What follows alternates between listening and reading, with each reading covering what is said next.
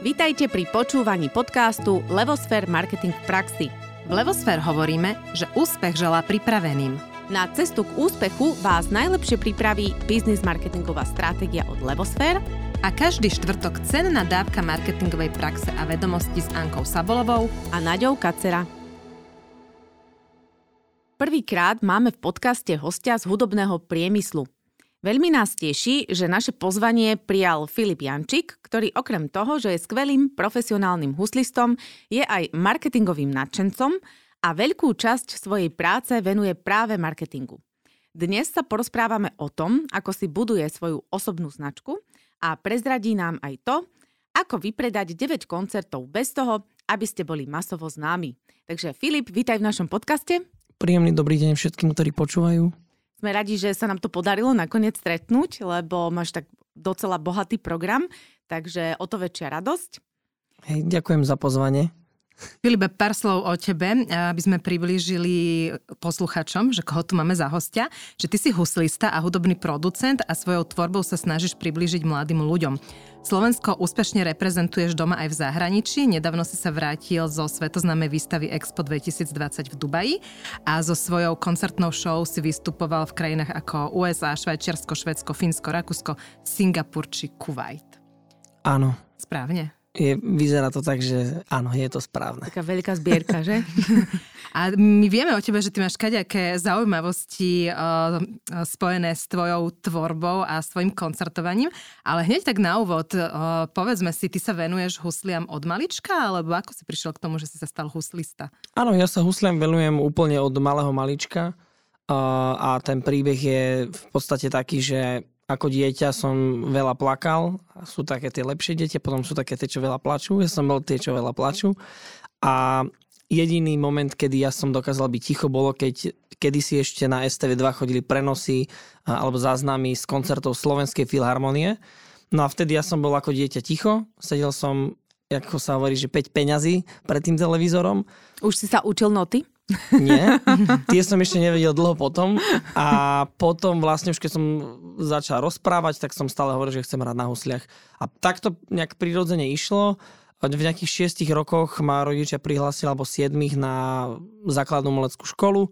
No a potom už sa to so mnou ťahá až doteraz. A ty si sa tie noty kedy naučil? To je taký paradox, takže ja som mal rómskeho učiteľa, ktorý bol inak fakt akože veľký dobrák, aj stále je, aj mu zavolám teraz občas, že ako sa má.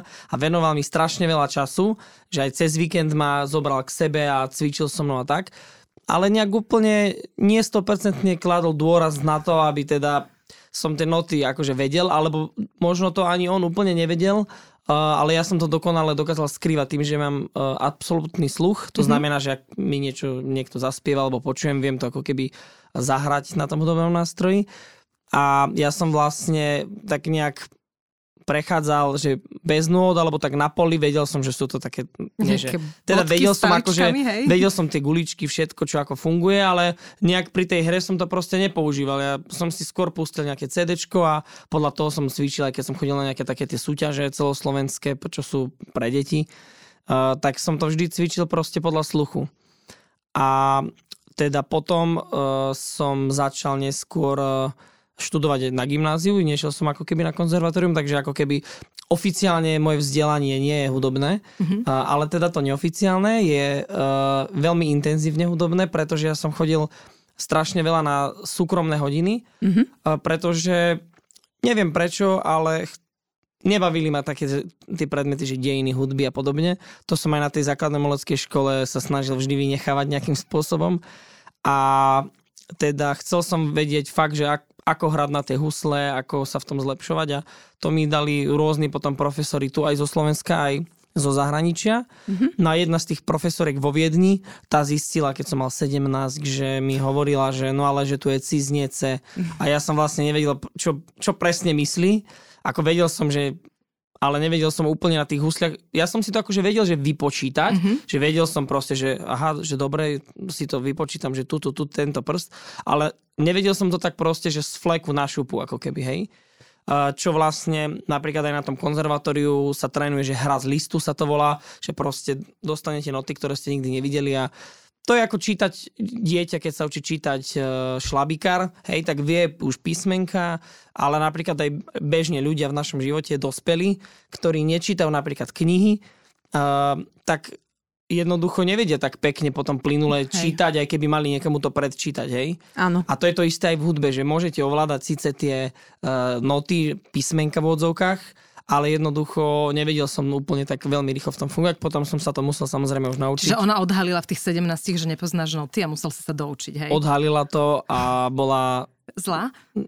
Bola veľmi prísna, mala ruskú školu, chodila ku svetovému velikanovi, ktorý sa volal Ojstrach No, teda bola prísna, áno. Bola veľmi prísna, ale to mi dalo vlastne to, že všetci boli inak veľmi prísni. Mal som potom aj jedného ukrajinského učiteľa, ak myslia to vážne, tak musia byť Myslia prísni, to vážne, no. no ale tento to myslel extra vážne. Hej, to bolo bol také, že prísny, hej. ten bol extra prísny, ten mal také špeciálne svoje metódy výučby, ale inak akože ten mi dal asi, je, to bol jeden z pedagógov, ktorý mi dal asi najviac, mm-hmm. aj keď som k nemu chodil uh, asi len rok a pol alebo dva, ale boli, to boli také príbehy, že ja som prišiel na hodinu a ja som hral, že 30 sekúnd a poslal ma domov. Hmm, a ja mu hovorím, že veď, ale hovorím, že čo sa deje, veď som cvičil.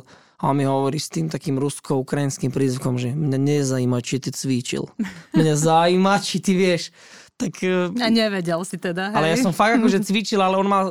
E, Iné nároky. On má akože veľmi vysoké nároky. Dokonca ona akože na VŠMU tu v Bratislave, neviem, či už nie v dôchodku, ale teda učil, aj na konzervatóriu a on mal veľmi málo žiakov. On mal fakt, on si vybral vždy len tých najlepších a že dvoch, troch a mal ich fakt, že veľmi málo Uh, ale o to bol prísnejší a u, u neho ani nikto nevydržal. Že ja poznám rôznych tých to, že spolužiakov, uh, ktorí tam vydržali 2-3 roky a proste odišli, hej. hej. Akože ja som vždy bral tie súkromné hodiny, takže som to tak podľa nie, že nálady, ale keď som cítil, že potrebujem niečo iné, tak potom zase som išiel k inému tomu pedagogovi. A, a, tak. a ako si sa dostal ku marketingu, že prečo ten ako keby uh, ten taký zvláštny mix, hej, že máš uh-huh. uh, teda si hudobník, si vlastne umelec. Áno. A živíš sa úplne umením a zrazu, že nejaký ten marketing, lebo to nás tak najviac zaujalo na tom, keď sme ťa spoznali. Áno. No, ja, mňa nezaujíma len marketing. Väčšina ľudí si myslí, že teda viem hrať na husliach a že to je teda všetko. Uh, ale okrem toho viem aj zvárať, postavím vám aj sadrokartonovú priečku, za, keď, keď som mal ešte nejakých 12-13 rokov a už bol taký ten internet, to teraz už mladé, naša akože generácia, čo je odo mňa mladšia, už to nepozná, že internet už proste funguje. Ale keď ja som mal nejakých 12-13, tak to bolo proste všetko v plienkach a sme boli radi, keď sa čosi našlo.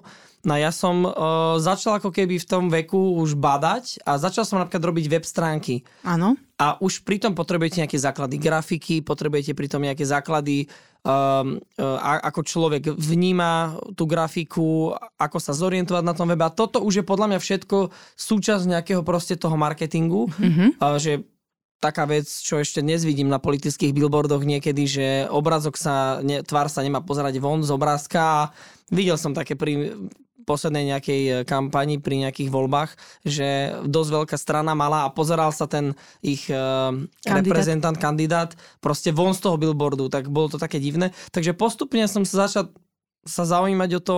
Uh, a prečo? No tak... Uh, si to chcel zúročiť? Mal si taký sen, že nie, teda zaujímalo urobíš... ma to. Mňa to, všetko, to mňa, mňa zaujíma mm-hmm. strašne veľa vecí.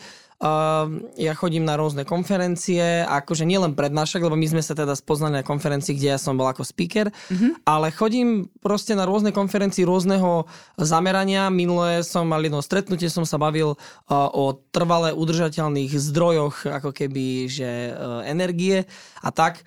Uh, takže mňa veľa vecí... Takže ťa veci inšpirujú a za to, áno, ťa, áno. to ťa doviedlo. A ako ti, Filip, ale ja do toho vstúpim, a ako ti ten marketing, lebo jedna vec je, že ťa to zaujíma, ale ty vlastne veľakrát si aj spomínal teda v iných rozhovoroch, že ti ten marketing pomáha, hej, alebo ti pomohol. Ako ho využívaš v tej svojej tvorbe alebo v tom svojom umeleckom presadení sa? Áno.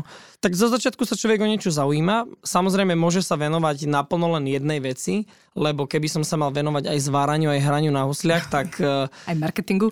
Aj marketingu vo zváraní.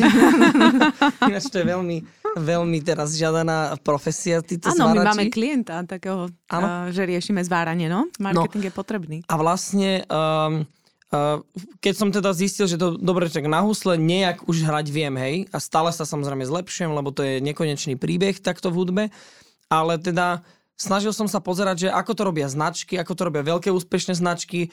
A všimol som si, že v tomto hudobnom priemysle len veľmi malo sa implementuje z takého marketingu, neviem, či ho nazvať, nie som úplný odborník teda mm-hmm. na názvoslovia marketingu, ale že či to je produktový marketing alebo aj výkonnostný marketing. Proste, že nie je to úplne zaužívané. Proste z niekoho sa v Amerike spraví nejak tá hviezda, lebo tam proste sú tie kontakty, pošlo do nejakej show, ale tuto v našich uh,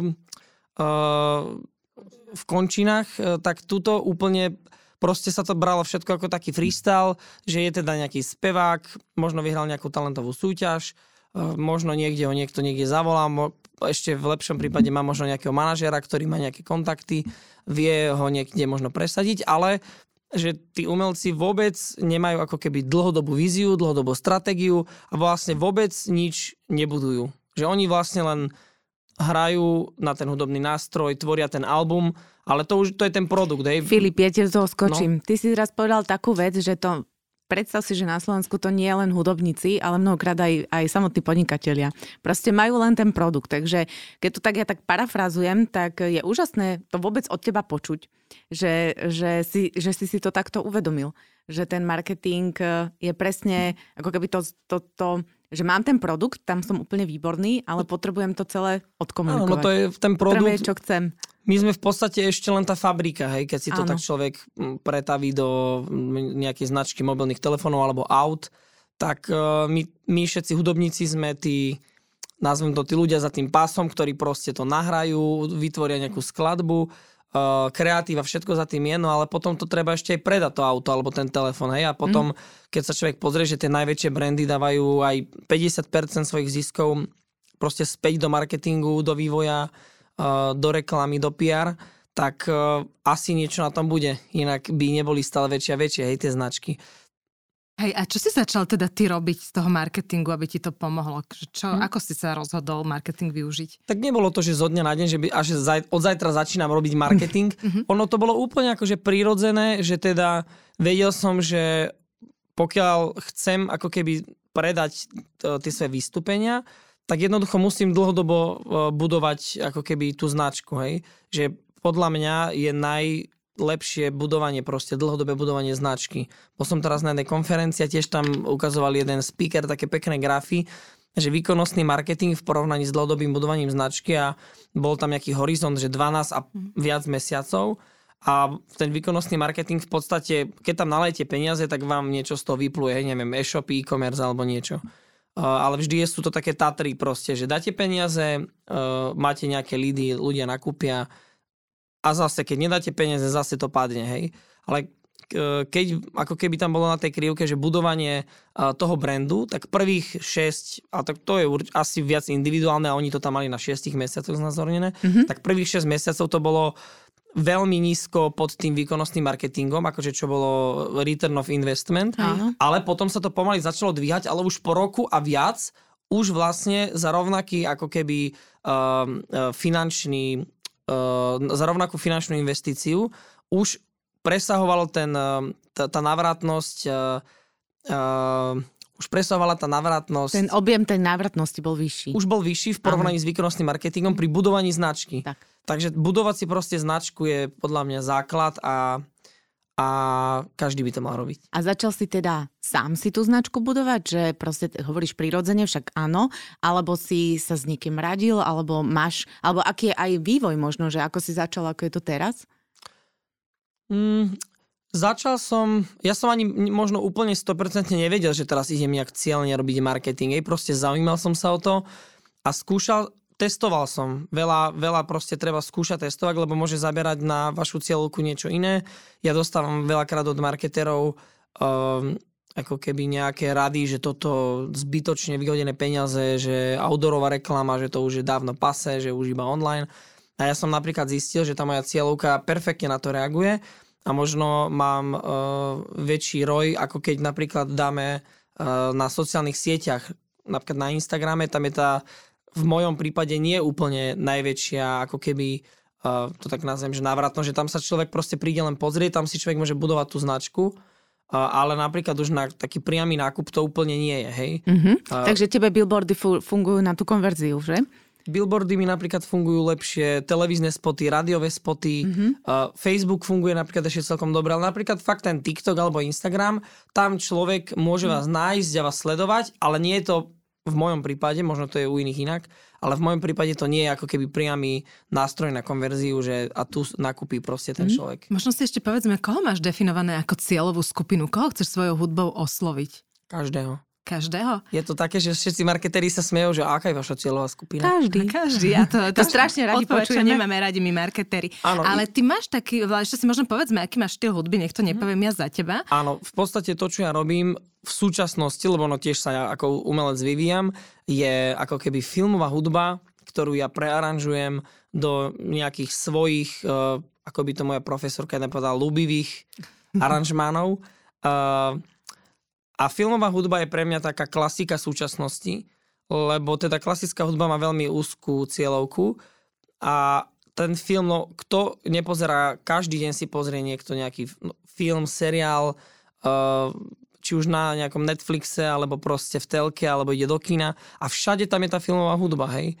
A to si ľudia veľakrát ani neuvedomujú, že proste počúvajú filmovú hudbu a potom vlastne oni keď to zistia, keď e, tým marketingom a tou osvetou a všetkým Jednoducho, tá filmová hudba je tak široko spektrálna, že aj metalista príde na môj koncert, alebo aj rapper príde na môj koncert, alebo aj niekto, kto chodí na technoparty, reálne príde proste na ten môj koncert, ale aj panička, ktorá ide do Slovenského národného divadla napríklad na balet, aj tá príde. Takže tá cieľovka fakt to neobmedzujem. Uh, samozrejme, je tam určitých uh, fanúšikov, alebo môžeme to aj nazvať, že zákazníkov viac.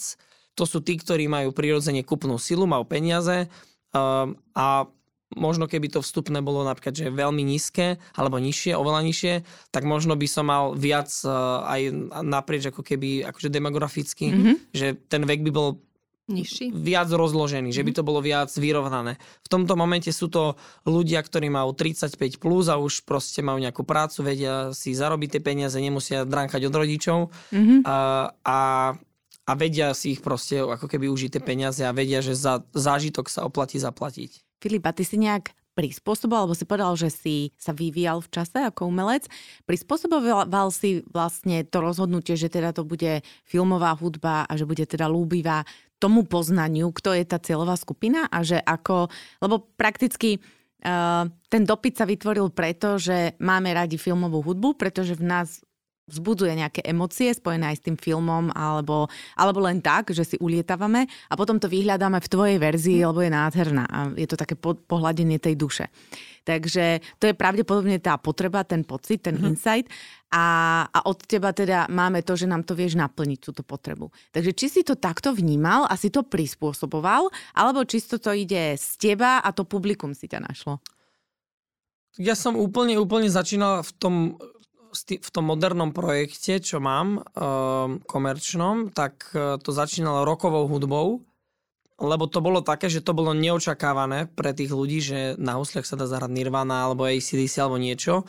To bolo takéto lámanie ľadov, kedy mm. sa búrali nejaké tie bariéry a predsudky, že husle, že aj stále teraz, keď niekomu poviete, e, čo sa nezaujíma o tento žáner, že ste huslista alebo že hráte na husliach, tak každý sa spýta, že no a v nejakom orchestriku hráte alebo takto, že... svadby. Áno. A ani nie, že akože svadba, proste, že vnímajú to prí, príliš ako keby ten hudobný nástroj je tak, taký zaškatulkovaný. Má zlý positioning, no. A tým a pádom... Vylepšuješ. Áno. A tým pádom ľudia uh, si ani to nevedia predstaviť, že čo vy vlastne robíte. Takže musíte im vlastne to ukázať, musíte im ukázať video, musíte ich edukovať a musíte im ukázať, že to, čo robíte, je aj fajn, lebo sú potom aj také názory, ale to je samozrejme potom tá veľmi úzká špecifická komunita v tej klasickej hudbe, ale nie všetci, zopár sa vždy takých nájdu, ktorí stále veria v to, že husle proste sú nástroj taký a taký a má sa na ňom hrať len to a to, hej. Mhm. Zatiaľ, čo napríklad na takej gitare nahrávame tento podcast v hudobnom štúdiu nahrávacom, tak tu vidím kopec hudobných nástrojov. A A, husle tu tuším nie sú. No. husle tu nie sú, ale zatiaľ, čo kedysi klasická gitara uh, jednoducho uh, bola klasická a dneska už gitara sa v- vo väčšine prípadov využíva v modernej produkcii, tak uh, husle stále ešte sú tak zaseknuté ako keby v tej klasickej hudbe, čo vôbec nie je zle, lebo klasika má svojho posluchača, je to super žáner.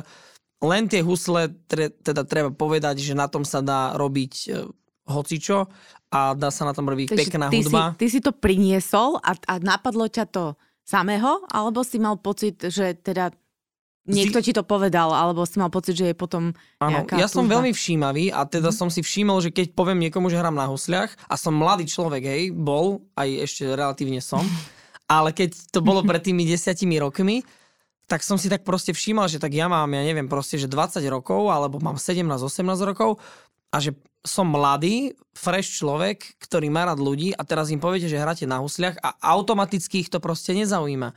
Si hovorím, že čo tu je zle? Že proste to je tak super tie husle. Čiže toto vlastne bol ten insight. V tom našom jazyku marketingovom je toto insight, hej? Čiže to, toto si zistil. No a Mhm. Toto pokračuj. som zistil a potom som si povedal, že ako to môžem zmeniť.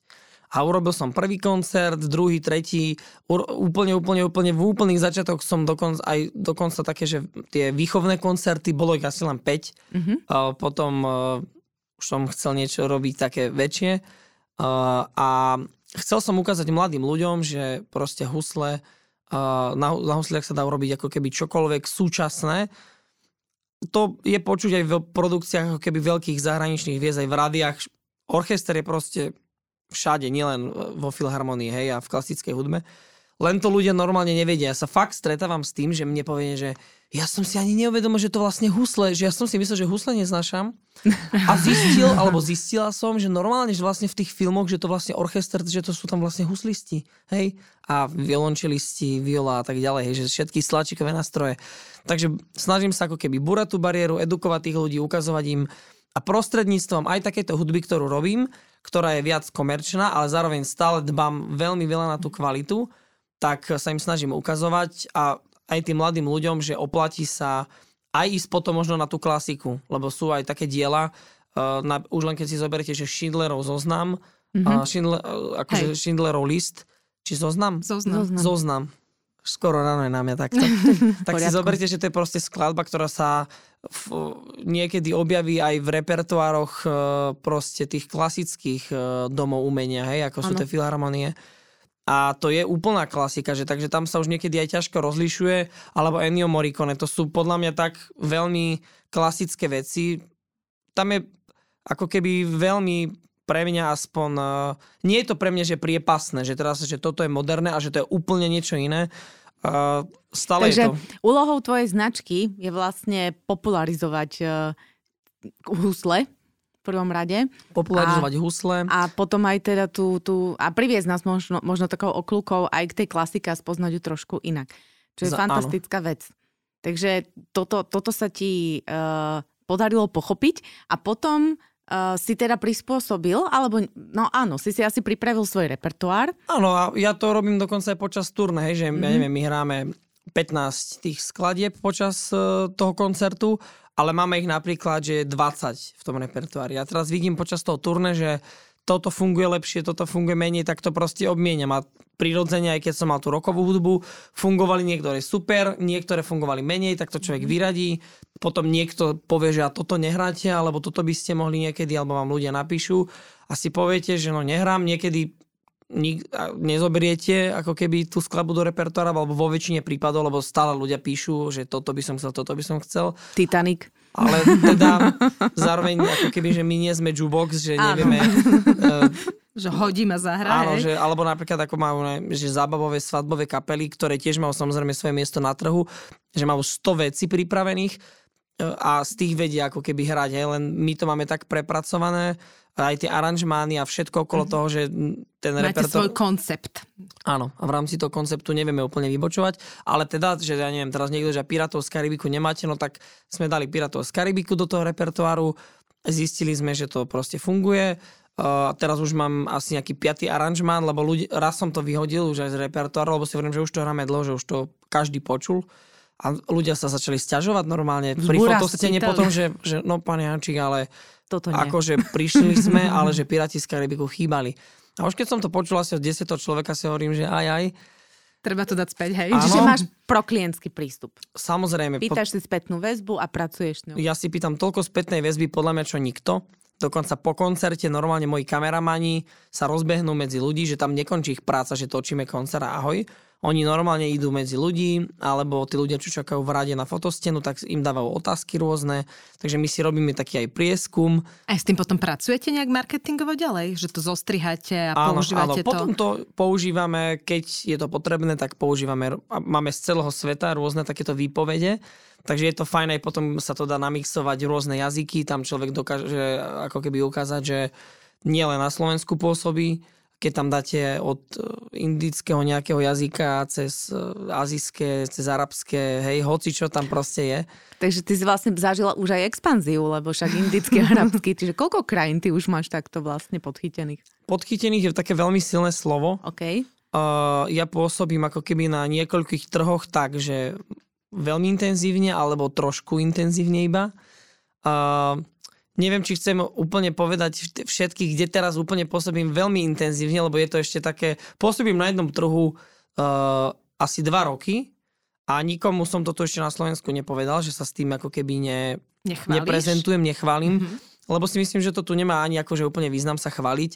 A možno som si už aj tak všimol, že, že všetko, čo ja poviem aj na tých konferenciách, alebo ja som taký strašne srdečný človek, že ja všetko všetkým poradím.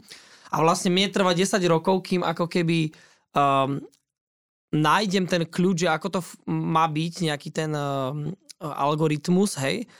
A potom niekto, aj možno ten konkurent, čo ma kde si poza roh e, ohovára, tak potom oni si to všetko ako keby že zoberú.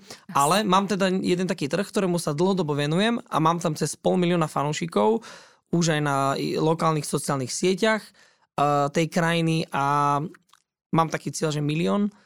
A- Ale mimo tohto trhu, kde veľa, veľa, veľa, veľa na tom na- naozaj intenzívne akože robíme, je to veľmi špecifický trh, náročný trh, tak mimo toho v Arabských Emirátoch eh, eh, na Slovensku, to asi A viete. ty my sme spomínali No, aj tie krajiny na začiatku, ale mňa by ešte zaujímalo, aj keď ty si teraz povedal, že ty sa tak akože rozdáš, pozdieľa, že potom to ostatní od teba možno okopírujú a si uľahčia cestu. A skôr, než si to povedal, som mala takú otázku, že a čo ti vlastne tak najviac marketingovo pomohlo, aby sa z neznámeho huslistu stal mm-hmm. Filip Jančík a vypredal tých 9 koncertov, čo sme v úvode spomínali, že čo pokladáš za ten kľúč úspechu, alebo to, čo naozaj No, zafungovalo? všeobecne ja by som povedal, lebo ja tak vždy rozsiahlo veľmi hovorím a možno už aj niekto si dal dole sluchátko jedno z ucha teraz. Myslím, ale, že ešte nie. ale by, ja by som, keby sa ma niekto proste spýtal, že čo si myslím, že za úspechom takto, tak myslím si, že je to, že dlhodobé budovanie značky, konzistentnosť, ostať konzistentný v tom, čo robím, lebo Ty výsledky... si ne- aký marketer, no, Ale dobre. to, to naozaj posluchači, my sme ho nebrifovali. Výsled, lebo, lebo tie výsledky sa nedostavia ani za deň, ani za tri, takže uh-huh. budovať Hej. si proste ten brand postupne, um, konzistentne, uh, nebáť sa ako keby zlyhaní, z tých, tie zlyhania ako keby analyzovať, že prečo to nefunguje a čo by mohlo fungovať, že ako to zlepšiť, ako sa dostať tam, nastavovať si proste krátkodobé, stredno, stredne dlhé a dlhodobé ciele a postupne sa k tomu proste dopracovať, lebo stretávam sa s ľuďmi, oni si povedia, že tuto idem si robiť e-shopy, chcel by som byť ako Alza a teraz na neho pozerám, že no ako sa tam chceš dopracovať? No, Koľko miliónov máš, to je naša otázka. áno, Áno, lebo podľa mňa byť ako Alza a rýchlo, lebo väčšina to chce tak, že do roka, tak je jediná šanca, že majú veľa miliónov a uplatia to. Inak podľa mňa neexistuje. áno, no, takže vlastne dlhodobo sa dá kdekoľvek dopracovať a aj nemožné sa môže stať možným, ja verím v to, aj, aj bez tých miliónov sa to dá. Ale dlhodobo, ja som hovorila, že krátkodobo. dlhodobo, áno, hej. áno, dlhodobo. Takže, no a potom sú to také veci, že vždy chcem dať uh, tým zákazníkom, tak to tak nepekne znie v kultúre, že to je zákazník, tak tým poslucháčom, navštevníkom koncertov vždy chcem dať viac, ako očakávajú. Mhm. To znamená, že oni sa vždy radi vrátia, vždy radi nakúpia tú vstupenku, z roka na rok to vždy musíme trošku dvíhať to vstupné, lebo vedie, už aj infláciu máme. Uh, A vysokú, už, už aj stagfláciu. tak, takže vlastne uh, aby oni sa vedeli vrátiť a chceli sa vrátiť aj možno nielen, že na budúce, ale mne sa stáva, že v rámci jedného turné tí ľudia idú aj na dva koncerty, aj na tri, že ja ich stretnem v Košicach, v Žiline a potom ešte v Bratislave. A tí ľudia mi povedia, že viete čo, boli sme na troch rôznych koncertoch a tie tri vyzerali úplne inak, boli v úplne iných priestoroch a sme prekvapení, lebo sme si mysleli, že pôjdeme trikrát na to isté dobré ale vlastne ja sa vždy snažím prekvapiť tých poslucháčov a dať im, toto je moto moje, že dať im viac, ako očakávajú. Dostanú mm-hmm. vždy niečo navyše proste. Že oni tam idú s očakávaním a odchádzajú proste s náložou proste emócií. Emócie sú dôležité. Uh, uh, ako keby, veď teraz neviem presne ani, že kto to povedal, ale sú také, že možno sa úplne popletiem, ale že love brand je ako keby o nejakej nevysvetliteľnej uh, emočnej možno väzbe k tej značke, že ani nevedia, alebo nejaká tá lojalnosť tej značke, ktorá sa nedá úplne vysvetliť, hej? Hej, ono sa to hovorí, že ľudia, zákazníci majú vzťahy so svojimi značkami, preto si niekto je schopný aj napríklad Harley Davidson vytetovať na ruku, ano. lebo keby nemiloval tú značku, tak to nikdy neurobi. A áno, je to nejaké puto, ktoré dokážeme si vytvoriť aj k značkám. A podľa mňa hovoríš veľmi dobre, veľmi marketingovo. Dokonca ja mám potrebu zduplikovať to, čo si povedal, že naozaj budovanie značky je dennodenná, mravenčia, dlhodobá, konzistentná práca. Aj by som a... možno prerušil iba, no. lebo tiež neviem, kto to povedal, ale taký pekný citát, že brand je katalizátorom firemnej kultúry, mm-hmm a potom tiež neviem, kto to povedal, ale mhm. tiež veľmi pekné a si, si to tak pamätám a sa s tým snažím riadiť, uh, že brand netvorí ako keby, že messaging značky, uh, ale to správanie tých ľudí, tých ľudí proste tých v rámci tej značky. A toto sa ja snažím uplatňovať aj v mojom týme.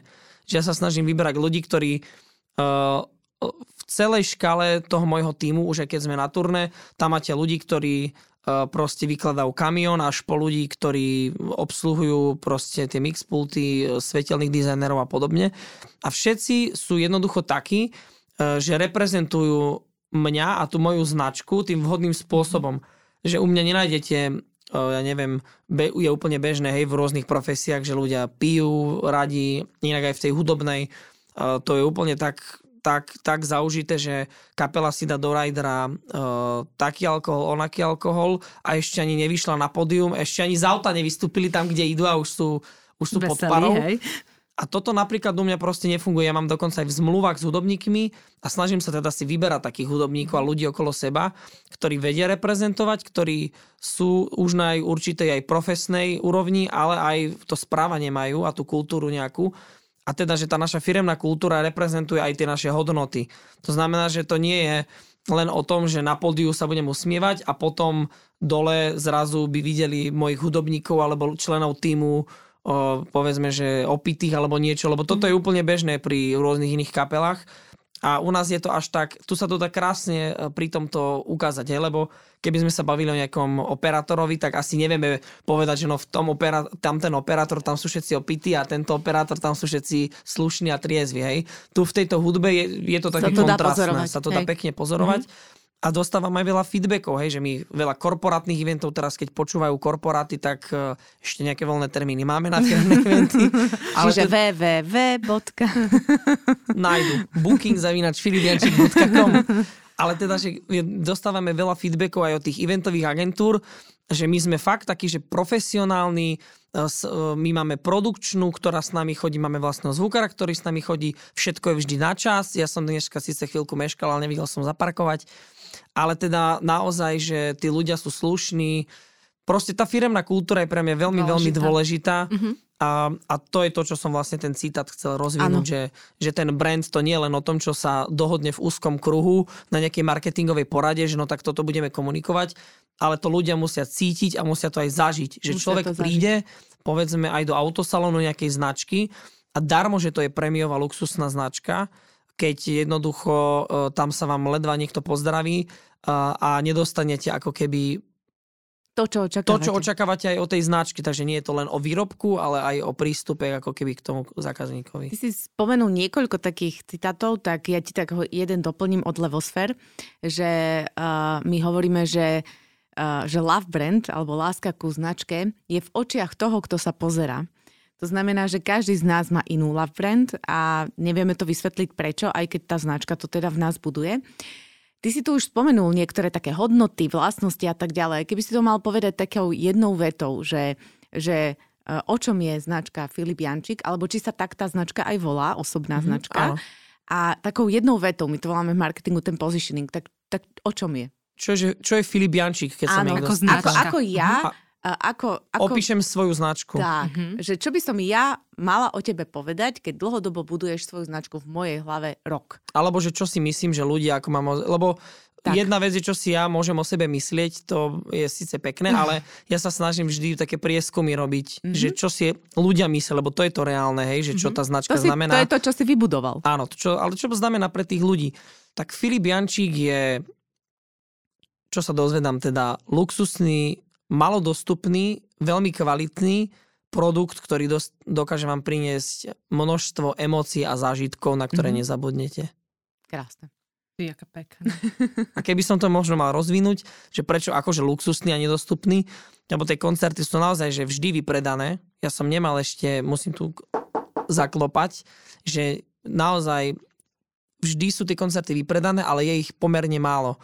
Že nejdem na kvantitu, idem na kvalitu Prečo je to exkluzívne? Pretože nie je toho veľa a zároveň je to vždy niečím výnimočné. Ja sa vyhýbam zásadne napríklad takým generickým priestorom, ako sú kultúráky. Mm-hmm. A vždy je to niečím unikátne. Či to bol Bratislavský hrad, či to bola Bratislavská stará tržnica, či to bol, bola katedrála v Trnave, rôzne synagógy, hrady, zámky, Zvolenský zámok, Trenčianský hrad že toto sú priestory, ktoré sú extrémne náročné na produkciu v porovnaní s takým kultúrákom, kde máte nakladacie rampy, dostatok elektrických prípojek, všetko tam je, sú tam stoličky, tak prídete na Zvolenský zámok a musíte vybavovať elektrické prípojky, doniesť si tam stoličky, všetko tam proste vybudovať, je to mm. náročné. Nedostane sa tam veľký kamión, takže sa to tam musí naviackrát voziť. To isté napríklad aj ten Trenčianský hrad. Takže zvoliť si tú ťažšiu cestu je to v mojom prípade ale zase pre ten lepší výsledok a pre tú unikátnosť, výnimočnosť pre toho zákazníka, lebo všetci si vyberajú ľahkú cestu, väčšina si vyberá ľahkú cestu. Ale ako jeden teraz eh, brand má takú kampaň, že keby to bolo ľahké, nestalo by to za to. Mm-hmm. A jednoducho takto aj je. Eh, ani pôrod není ľahký, som počul. A Ti prost... niekto hovoril? tak povráva sa to aj v tých filmoch, to nevyzerá veľmi akože jednoducho. A teda čokoľvek, čo chcete spraviť a má to byť dobré, tak e, jednoducho aj gurmánsky zážitok, to tiež vám nenatrú na chleba maslo, hej. E, proste väčšinou to vždy býva náročnejšie, zložitejšie, sú tam prekažky a tie prekažky vás dokážu ako keby tak vyškoliť v tom, že na budúce, keď to robíte, tak už tie prekažky viete zvládnuť lepšie. Sice prídu nové, iné, ale to je fajn, lebo to vás všetko ako keby buduje, posúva späť. A keď ja som pred 10, 12, 15 rokmi, teraz už chápem tých všetkých starých a múdrych ľudí, ale vtedy som si hovoril, že bože, čo mi tu tento starý hovorí, čo mudruje, nie? Hneď som tiež chcel proste, že za rok, za dva štadión vypredať, hej? A teraz to vidím, že proste nedokázal by som vtedy zvládnuť množstvo tých nástrach, že postupne od roku toho 2018 som ja začal pôsobiť na Slovensku, lebo som mal rôzne koncerty mimo Slovenska v zahraničí, kde bolo to väčší záujem paradoxne, ale to je vždy tu tak, že tu ku nám príde všetko tak 2, 3, 4 roky Neskôr, po tom, čo hej. už je to vo svete.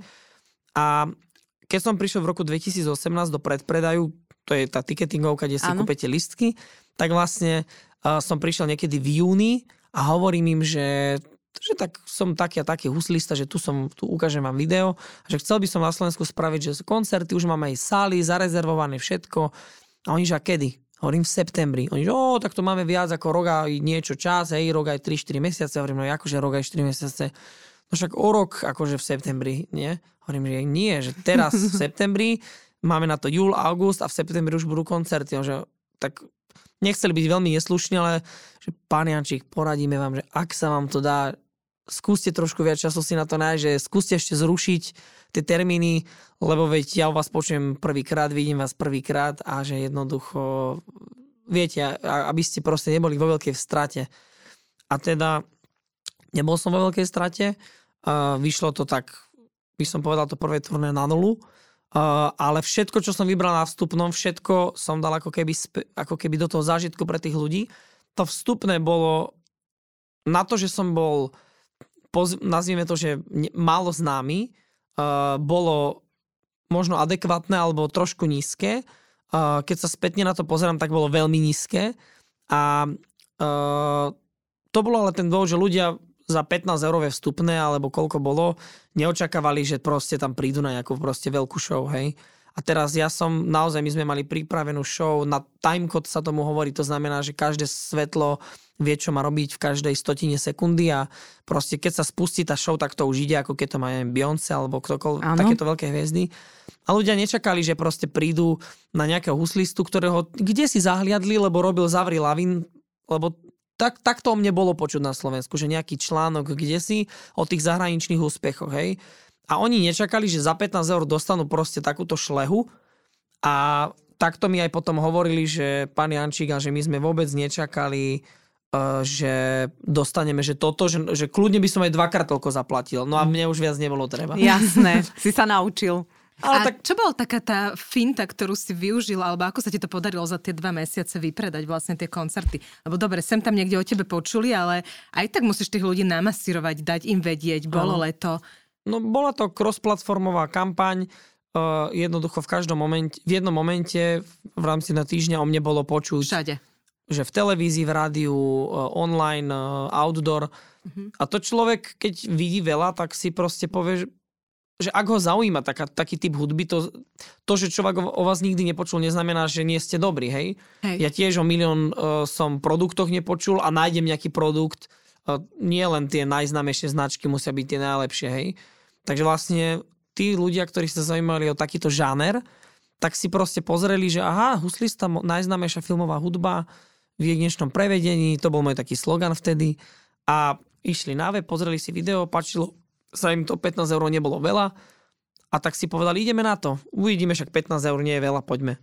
A zrazu prišli, boli nadšení a my sme niektoré tie koncerty mali aj dvakrát vtedy vypredané a teraz už je štandardom, že mám väčšinu tých koncertov dvakrát vypredaných. Na Bratislavskom hrade bol trikrát vypredaný koncert a tiež ma ľudia odhovárali, že Filip, na Bratislavskom hrade, vieš, vypredal si Košice, Žilinu, v Kežmarku to som mal nádherný inak koncert v tom 2018. Tam je taký drevený kostol zapísaný v UNESCO, tam sa tisíc ľudí zmestí. To bolo akože úžasné uh, naplniť tento kostol, ale všetci mi hovoria, že vypredal si káde, táde, vieš, ale Bratislava, že to je úplne niečo iné, že Sting tam mal koncert na tom hrade vtedy. A ja si hovorím, že čo, ja som horší jak Sting. že možno nie som tak známy, ale teda robím to so srdcom, snažím sa to robiť fakt čo najlepšie, najkvalitnejšie a nakoniec trikrát bol vypredaný ten Bratislavský hrad a dôkazom toho, že ja naozaj sa snažím tým divakom dať to maximum. Maximum naozaj, uh, aj na úkor ako keby zisku, lebo niekedy pri budovaní tej značky ten zisk, nie že niekedy, pri budovaní značky proste zisk nie je prvé miesto. Prvé miesto je budovanie značky, hej. To tiež veľa ľudí asi nepochopí a keď im poviete, že majú investovať viac ako 500 eur do reklamy za mesiac, tak si povedia, že toľko. Hej, a my dávame ročne desiatky tisíc eur reálne Aha. do kampaní, do výkonnostných kampaní, keď už sa predávajú vstupenky, lebo jednoducho ľudia, keď o vás nevedia, nemôžu sa ani... Tak si ani nekúpia proste ten produkt, hej. Ty si už spomenul nejaké mená ako Avril uh, Lavín a potom vieme, že si spolupracoval, alebo neviem, koncertoval s Karlom Gotom. Ako si sa dostal k takýmto menám? Ono, toto je na samostatný podcast. Ja viem, je to veľmi dlhé. To. Skúsme, ale... ja to poznám ten príbeh, ale skúsme to tak skrátiť, lebo ja si tak pamätám jeden, jeden taký moment, ktorý ťa vlastne k týmto veciam dostal, Aha. tak som zvedavá, že či ho spomenieš aj Dajme teraz. tak, že, že, že do desiať viet toto Dobre. celé zhrnúť. Filip Jančík sa nikdy nevzdáva. To bola tá veta. Filip Jančík sa nikdy nevzdáva, uh, je konzistentný, ide za svojimi snami a toto je také dôležité, že je otvorený novým veciam a príležitostiam, ktoré ja to tak volám, že ktoré čakajú na každom rohu a musíte tú príležitosť proste zobrať a už len na vás je, čo z nej vytvoríte, ako ju pretavíte, či ju pretavíte do niečoho hodnotného. A takto to bolo, že ahoj Filip, som v Amerike, kamarát, hej, mi napísal, že ahoj Filip, som v Amerike, neprídeš za nami? Ale to bolo také iba tínežerské pošťuchávanie. A ja, že áno, prídem Kúpil som si letenku. A došiel Na si. druhý deň som letel. Kúpil som si tú letenku na dlhšie obdobie, ako mali tí kamaráti, sme sa nejak nepochopili. A teda zrazu som ostal v Amerike po dvojtyžňovom výlete, kedy sme cestovali naprieč Amerikou. Som zostal sám v Los Angeles v korejskej, v korejskej štvrti. Um, a mal som ešte ďalšie dva týždne. No tak namiesto toho, aby som išiel na pláž uh, a do nejakého Universal Studios, kde sa ľudia chodia zabávať, tak ja som si vytlačil zoznam a išiel som klopať na dvere najväčším manažerom Beyoncé, Rihanna, hociaké meno proste by ste povedali, nenapadajú mi teraz všetky mená, ale teda všade som bol. A podarilo sa. Nepodarilo sa. Ale prosím A to je na tomto pekné, že aj keď sa nepodarilo, Áno. tak jeden deň si idem tak po tom chodníku Slavy, kde sú tie hviezdy v Los Angeles, Walk of Fame a, a dal som sa do reči s pouličným hudobníkom.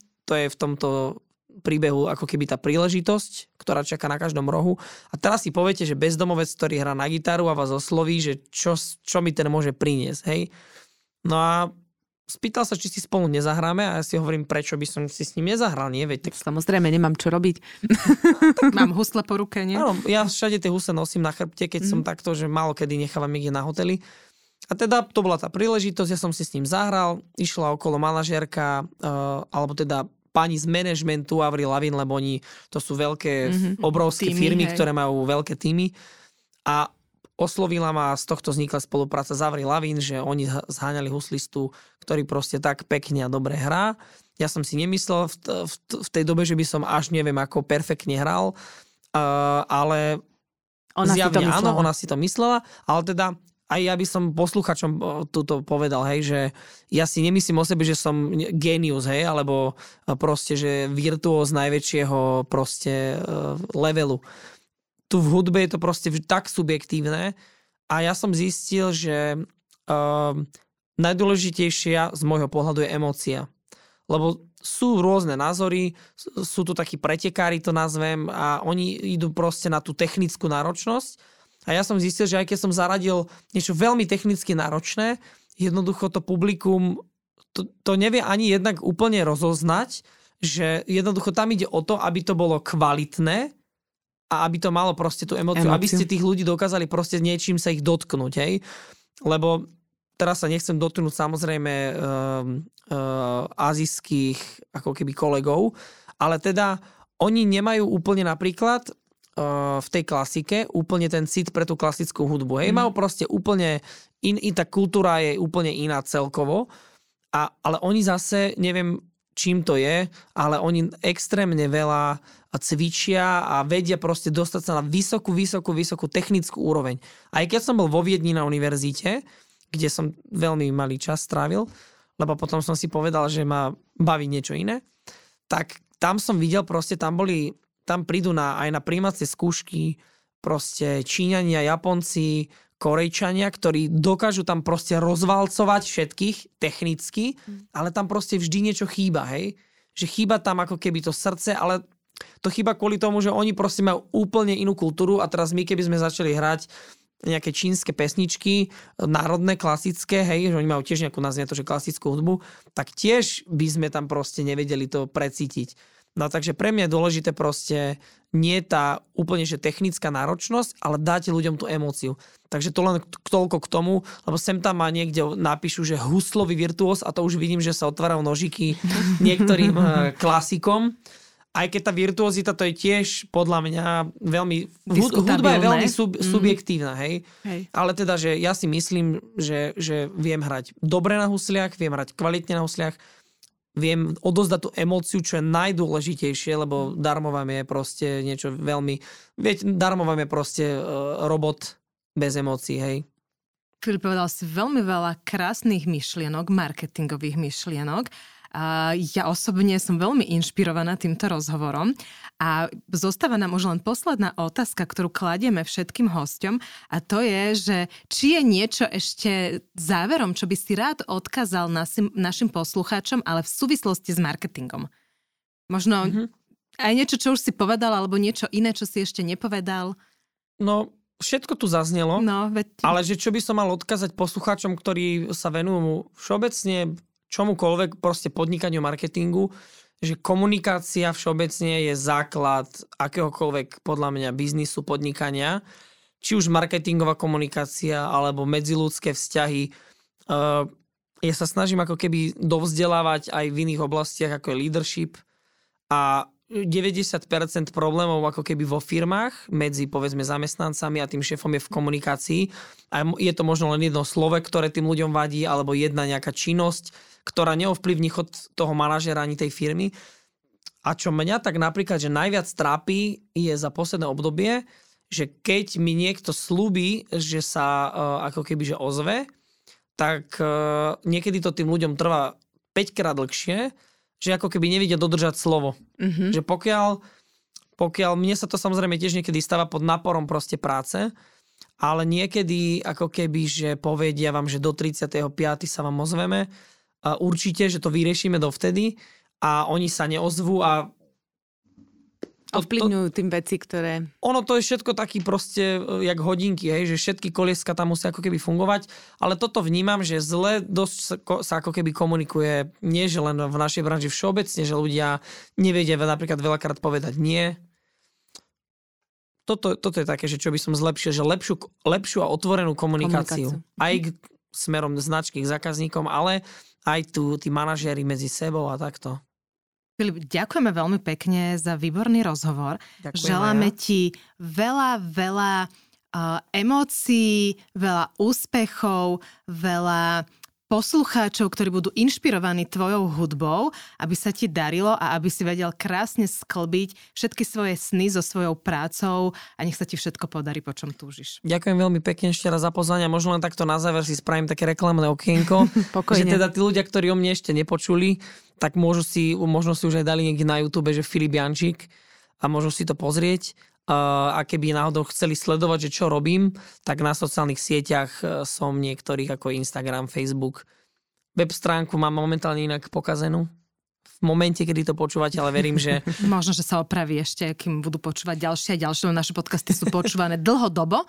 Vieš, že my máme už 3 roky a 3 roky sa stále všetky počúvajú. Áno, tam takže... si človek nájde, pozrie si, že čo ho zaujíma hej. a potom si to rozklikne. Ale tak teda, že môžu ma ľudia rôzne sledovať. Ale teraz v tomto momente možno, neviem, že kedy to vyjde, v akom časovom horizonte vychádza to po nahrávaní? No, tak, musíme to naplánovať cirka do mesiaca. Do pár týždňov, tak do pár týždňov teraz je... Uh, začiatok júna, začiatok 8. júna, 9. Tak koncom augusta uh-huh. ja chystám v Bratislave obrovský, obrovský koncert, taký projekt som si vymyslel, ale teraz ho tu nechcem predať, pretože on bude zadarmo pre ľudí. A to som si tak vymyslel v rámci akože upevnenie pozície na trhu, ľuďom odovzdať taký CSR projekt. Si hovorím, mm-hmm. že že robia to veľké korporáty, tieto, že uh, corporate public responsibility. Áno. Hej, alebo social ako responsibility, hej. Ako, uh, social, social responsibility, áno, CSR. CSR. Uh, a si hovorím, že tak robia to tie veľké korporáty, že ja by som nemohol, že chcel by som aj ja viac ľuďom mm-hmm. vrácať. Takže chystám fakt taký obrovský... A kedy bude presne? Kľudne povedz. Je dátum 27. augusta. Mm-hmm. Bude to niečo veľmi netradičné. A miesto, už môžeš povedať? No to je to na tomto najviac cool. Netradičné? Aha. Netradičné. No neviem, či to ešte to nemôžem povedať, ale ľudia určite bude k tomu normálne, že kampane k tomu budú. Tak nech ťa sledujú a zistia. Nech hej. sledujú a zistia, ale bude to určite fakt, že pekné, lebo ja sa na to teším a myslím si, že to bude zatiaľ doposiaľ najväčšie a highlight ako keby taký tej mojej kariéry, aj taký ten marketingový, aj hudobný. A ja by som ešte záverom si dovolila jednu takú netradičnú vsúvku v našom podcaste, pretože naša kolegyňa Simonka, ktorá s tebou komunikovala a ktorá vlastne nám robí projektový manažment všetkým týmto podcastom, ona je huslistka. Aha. A ona má dokonca svoju kapelu a chodí teda hrávať aj s kapelou a ja teda na husliach. A pre ňu bolo strašným vytúžením tento rozhovor, dokonca aj chcela dneska prísť a s tebou stretnúť, tak ja si ju dovolím len takto pozdraviť a teda dúfam, že tento rozhovor, keď bude počúvať, lebo ona ho počúva vždy prvá, takže ju poteší a že je to špeciálne pre ňu na jej želanie. Tak ju srdečne pozdravujem aj ju, aj všetkých ostatných, ktorí sú fanúšikmi alebo aj hejtermi. Takže lúčime sa aj s vami, milí poslucháči. Želáme aj vám všetko dobré a tešíme sa na ďalší rozhovor a počúvajte. Dovidenia. Dovidenia. Dovidenia.